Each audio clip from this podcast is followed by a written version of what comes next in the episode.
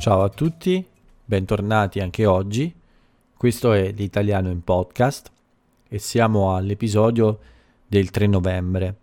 Oggi è martedì, l'anno sempre lo stesso, quello più pazzo del nuovo millennio, come lo chiamo, e io sono Paolo. Come ogni giorno, anche oggi vi parlerò per qualche minuto per aiutarvi a migliorare la vostra capacità di ascolto dell'italiano e per tenere allenato il vostro orecchio. Forse la mia voce è un po' noiosa ormai, ma sono sicuro che per tutti voi può essere un buon allenamento per cercare di migliorare un po' la comprensione dell'italiano. Oggi è martedì, il lunedì è passato, il lunedì in cui non avevo molta voglia di lavorare, come vi ho detto ieri infatti non ho prodotto molto per il, per il blog, ho solo fatto alcune lezioni come tutor e poche, pochissime cose per il blog. Nessun post, non ho pubblicato niente. Oggi invece finalmente lunedì è passato, è una giornata più rilassante, devo dire, mi sento molto più calmo, più tranquillo. Il fine settimana non era stato buono, il lunedì anche, un po' per il mio digiuno settimanale, un po' per uh, un po' di cattivo umore e la giornata mm, non è stata molto produttiva. Oggi è stato più rilassante, quindi ho fatto più, più cose e sono contento. Ho pubblicato una, un esercizio, due esercizi in realtà, con un piccolo testo per raccontarvi un po' uno dei film più importanti di Gigi Proietti, che è un po' il protagonista di questi giorni come vi ho detto ieri, purtroppo è morto durante la notte del 2 novembre, quindi ho pensato di fare un piccolo omaggio con uh, questa storia, insomma, di questo film così popolare per noi italiani.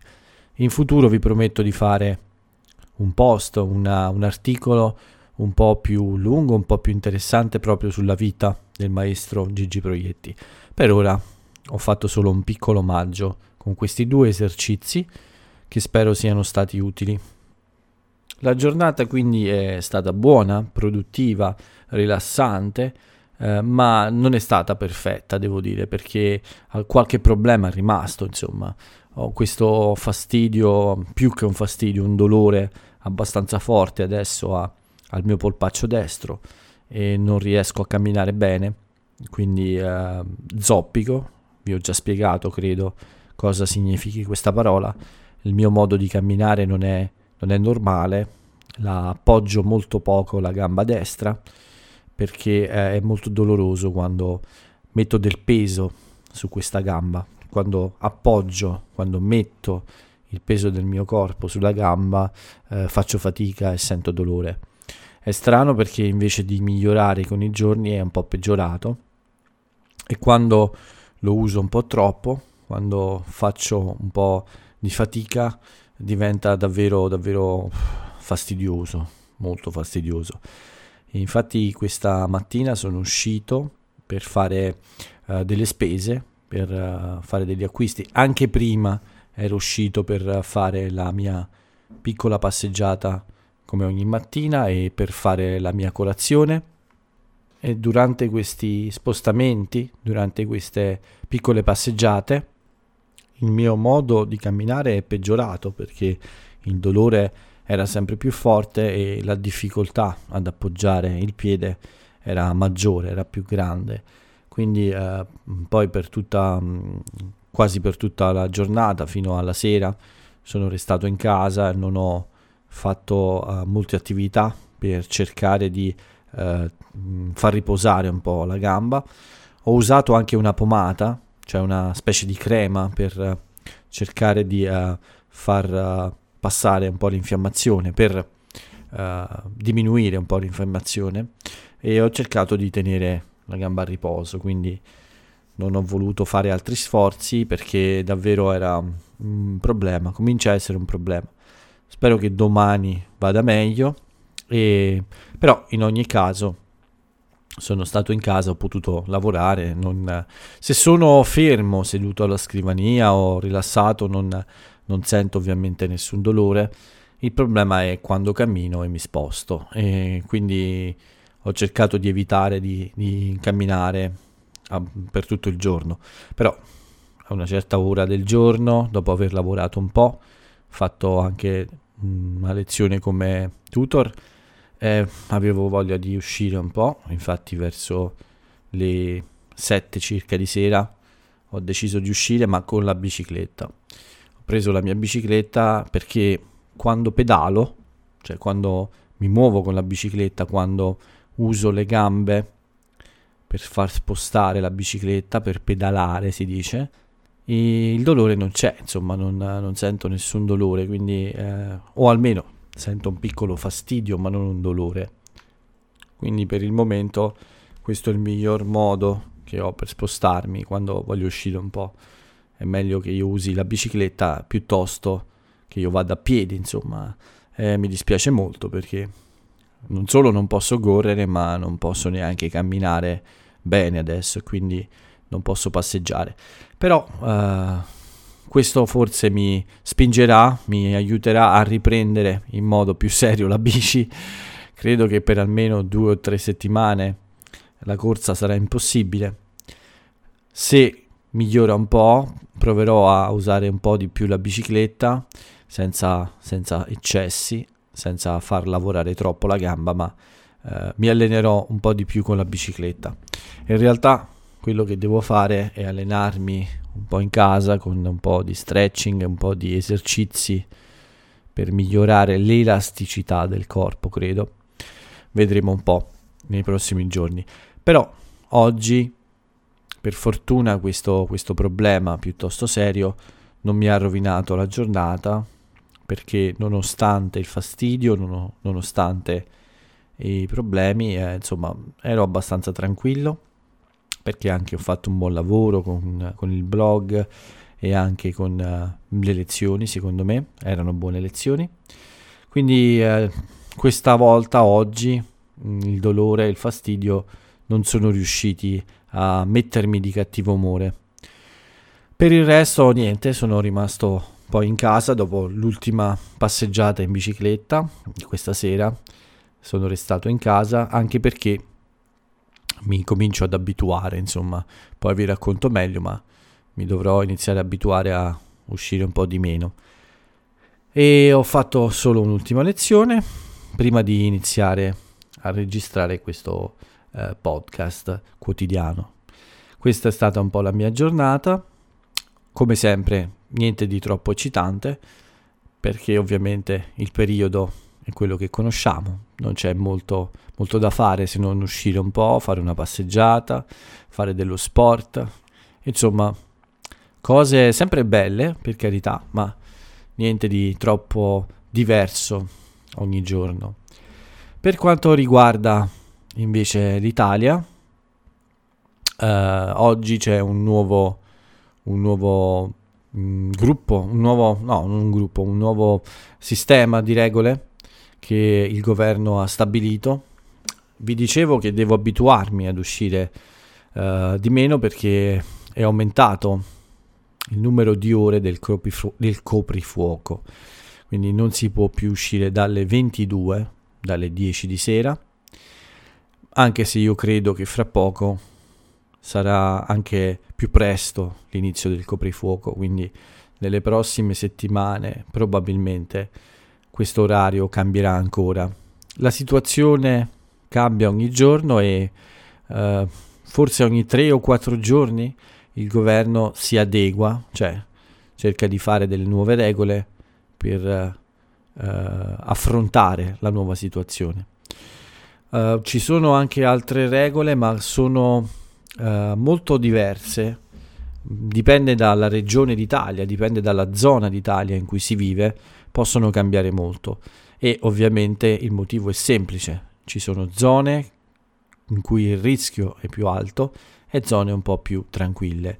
Quindi ogni regione eh, ha un suo eh, diciamo diverso modo di affrontare il problema.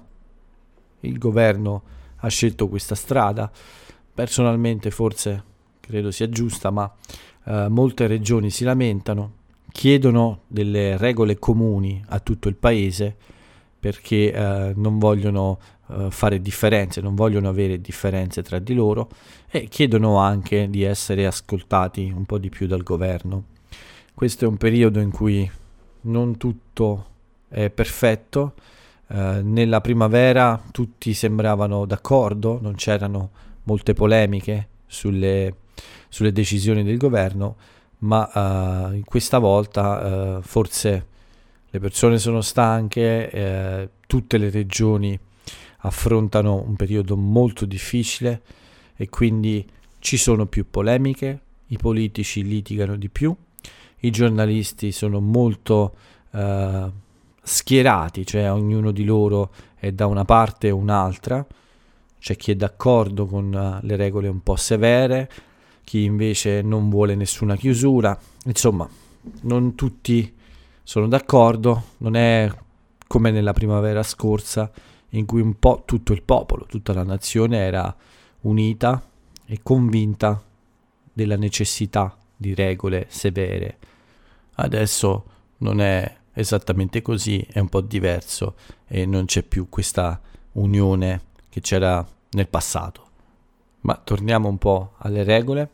Vi ho detto che dalle 22 alle 5 del mattino non si può più uh, uscire se non per uh, dei motivi molto validi. Poi ci sono alcune aree a rischio, alcune aree considerate a rischio in cui non è possibile andare né entrare né uscire da queste zone, da queste aree. In queste aree ci sono anche i negozi chiusi, non sono tutti aperti solo ovviamente i negozi necessari, quelli che vendono il cibo, quelli che vendono insomma le cose di cui non possiamo fare a meno. Quindi anche i mezzi pubblici, spesso uh, questo è stato un grande motivo di litigio tra il governo e le regioni o uh, i comuni, insomma c'è sempre stata molta polemica sui mezzi pubblici. Adesso non si può superare il 50% della capacità, cioè della possibilità eh, di un mezzo pubblico. Se possono entrare 100 persone, solo 50 saranno autorizzate adesso a salire su un mezzo pubblico. Quindi siamo, stiamo tornando un po' alle regole del precedente lockdown per i mezzi pubblici. Questa è una cosa ovviamente necessaria. I mezzi pubblici sono tra i luoghi più difficili da gestire, eh, più a, a, rischio forse, no? E anche per questo motivo, per decongestionare i mezzi pubblici, lo smart working, cioè il lavoro da casa, con l'uso di internet e dei computer, dovrà essere di nuovo ai massimi livelli. Quindi le aziende devono cercare di far lavorare a casa la maggior parte dei loro dipendenti, se è possibile ovviamente. Ma voglio spiegarvi un po' la parola, decongestionare suona molto difficile, ma in realtà è un concetto semplice, cioè bisogna cercare di diminuire l'affollamento dei mezzi pubblici, quindi la, la folla di persone su, sui mezzi pubblici. In questo contesto il significato è questo. In generale, decongestionare si può riferire a molte situazioni, eh, soprattutto in generale significa eliminare una congestione, appunto, cioè un intoppo, un ingorgo, come qualcosa che blocca no? uh, il funzionamento di, di, qualunque cosa in realtà. Si usa molto anche in medicina quando un organo del corpo umano, una parte del corpo umano è un po' bloccata, c'è qualche problema che non lo fa funzionare bene, si crea una congestione, cioè un, un, come un carico di lavoro troppo grande, un blocco nel suo funzionamento e decongestionare significa appunto aiutare a sbloccare la situazione. Nel caso uh, del contesto di prima, dei mezzi pubblici, l'idea è quella di eliminare la folla, quindi questo blocco no, di persone che uh, li fa funzionare in un modo uh, troppo affollato, non adatto a mantenere la distanza sociale. Quindi in quel caso decongestionare significa, come dire, ridurre, diminuire il numero di persone che, che, usa, che usa i mezzi pubblici e chiaramente lo smart working, il lavoro da casa eh, aiuta eh, per questo scopo, è utile per questo scopo. Un'altra regola che cambia un po' è quella della mascherina, da adesso è obbligatoria anche alle elementari e alle medie, quindi anche per bambini e ragazzi un po' più piccoli deve essere utilizzata sempre anche a scuola. L'ultima regola di cui vi volevo parlare è lo stop alle crociere. Non ci saranno eh, più uh, crociere, ma questo penso che forse è il minore dei problemi per tutti noi, ecco. Possiamo fare a meno delle crociere per un po'. Cioè, c'è un'altra cosa anche, non si potranno più usare gli spogliatoi delle palestre, nei circoli sportivi, eccetera. Beh, queste sono regole un po' meno difficili da rispettare.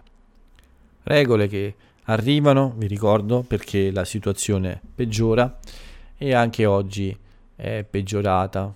Siamo al bollettino Covid di oggi. Il bollettino dice che ci sono ovviamente più contagi e più morti. Il rapporto, la percentuale tra i test effettuati e le persone contagiate è del 15,5%. Cioè ogni 100 persone controllate con un test, con un tampone, 15,5 sono positive. Questo valore è abbastanza alto e comunque sempre preoccupante e zone, in alcune zone d'Italia Uh, ovviamente eh, abbiamo già detto gli ospedali sono già in difficoltà già adesso quindi capite bene che queste regole sono necessarie anche se molti continuano a parlare di regole non, uh, non utili, non necessarie, non indispensabili. Non sappiamo chi ha ragione, non so chi ha ragione, io so cosa penso sia giusto per me, ma ovviamente non posso dire se una parte ha ragione o torto. Posso solo avere la mia idea personale, un po' come tutti voi. Per quanto riguarda il Covid, direi che basta così. Vediamo qualche altra notizia. Non molto allegra purtroppo, ma una notizia che riguarda un uomo allegro, un grande personaggio, ve ne ho parlato già, Gigi Proietti. Come potete immaginare, questi giorni sarà un po' al centro di molte notizie perché sono molti gli omaggi, sono molte le interviste ai suoi colleghi eh, e, e quindi chiaramente Gigi sarà sui giornali per molto tempo. I suoi funerali ci saranno giovedì, a Roma sarà lutto cittadino, cioè tutta la città sarà in lutto per la scomparsa e la perdita di Gigi. E eh, da ieri, come vi avevo detto, c'è proiettata sul Colosseo una sua fotografia molto grande per ricordarlo, per onorarlo per tutto il tempo del lutto, diciamo. Chiaramente non ci sarà la possibilità di fare un, uh, un funerale uh, in piazza, insomma un grande funerale come spesso è accaduto in passato per altri attori popolari come, come Gigi. Uh, ci sarà solo un corteo di auto al suo funerale per uh, accompagnarlo nel suo ultimo viaggio tra le strade della sua amatissima Roma. La, il sindaco di Roma, la sindaca di Roma, Virginia Raggi, è in contatto con la famiglia per stabilire un po' il modo migliore per salutare Gigi. Sicuramente il funerale sarà in forma privata per evitare assembramenti, ma eh, questo, questo omaggio della città è necessario e quindi si troverà il modo più adatto di farlo. Per fortuna è arrivata anche un'altra buona notizia per, questa, uh, per questo grande attore che ci ha lasciato. Il teatro che lui dirigeva nell'ultimo periodo, il Globe Theatre, sarà intitolato a lui nei prossimi giorni. E questa sembra essere una decisione giusta, sicuramente un ultimo caro saluto a Gigi e passiamo alla notizia, a un'altra notizia importante della giornata che riguarda un personaggio politico molto popolare in Italia, Denis Verdini. Lui aveva un processo in corso, questo processo è arrivato alla fine. Lui è stato condannato a sei anni e mezzo per uh, il fallimento di una banca, una banca di Firenze, e quindi uh, è andato a, in carcere, lui si è consegnato uh, in, in, un carcere per iniziare a scontare la sua pena, cioè iniziare a fare il periodo previsto dalla sua condanna, insomma, che è di sei anni e dieci mesi. Questa l'ultima notizia italiana. Non ci resta che passare alle due piccole rubriche per chiudere il nostro appuntamento di oggi, ma prima di farlo volevo solo ricordare una notizia importante, anche se non è italiana, eh, riguarda i nostri amici negli Stati Uniti. Oggi ci sono le presidenziali negli Stati Uniti e mi sembra giusto ricordare questo un avvenimento importante per gli Stati Uniti, ma chiaramente che interessa tutto, tutto il mondo. Passiamo quindi adesso alle due piccole rubriche per chiudere. Siamo sempre in ritardo anche oggi, abbiamo superato i 20 minuti e, e quindi passiamo subito ai compleanni dei personaggi italiani famosi. Oggi ne ho selezionati tre, tutti e tre direi abbastanza importanti. Il primo è quello di Pupi Avati, che è un famoso regista italiano che compie 82 anni e che è molto popolare e molto famoso, insomma molto amato anche dal pubblico italiano. Il secondo compleanno è quello di una signora della musica italiana, si tratta di Teresa De Sio, molto conosciuta, molto amata e a cui facciamo tanti auguri. E infine Dulcis in fundo, ho lasciato per ultima una signora del cinema, molto molto molto popolare. Lei ha lavorato con i più grandi registi, i più grandi attori italiani. Si tratta di uno dei mostri sacri del cinema italiano, un'attrice di una bravura straordinaria e anche di una grandissima bellezza, ovviamente. E uh, sto parlando di Monica Vitti. Uh, lei in Italia non ha bisogno di presentazioni, amatissima dal pubblico, famosissima. Eh, ovviamente tutta l'Italia le fa gli auguri per un uh, buon compleanno e speriamo che sia stata una bella giornata, anche se uh, purtroppo uno dei suoi amici e colleghi più famosi è scomparso e parlo di Gigi Proietti, con cui lei ha lavorato e con cui sicuramente condivideva una, una bella amicizia. Quindi tanti auguri a Monica, siamo tutti orgogliosi di te. Con uh, questo è tutto per i compleanni. Passiamo alla rubrica dell'aforisma del giorno, la frase celebre del personaggio celebre. E per voi questa sera ho scelto la frase di un personaggio ovviamente molto famoso, che però io spesso non ho condiviso in passato, non condivido tutto della sua opera e del suo pensiero, non è più con noi purtroppo, è un personaggio che è morto, non, non, non è più uh, in vita, che anche se io non ho sempre condiviso rimane un personaggio importante della cultura italiana. La frase che ho scelto è questa. Io sono qui per provare qualcosa in cui credo, che la guerra è inutile e sciocca, la più bestiale prova di idiozia della razza terrestre. Questa frase sicuramente la condivido, vi invito a scoprire di chi si tratta e ad approfondire anche la sua vita e le sue opere. Con questo vi do appuntamento a domani per un nuovo episodio dell'Italiano in Podcast. Vi saluto e ciao a tutti.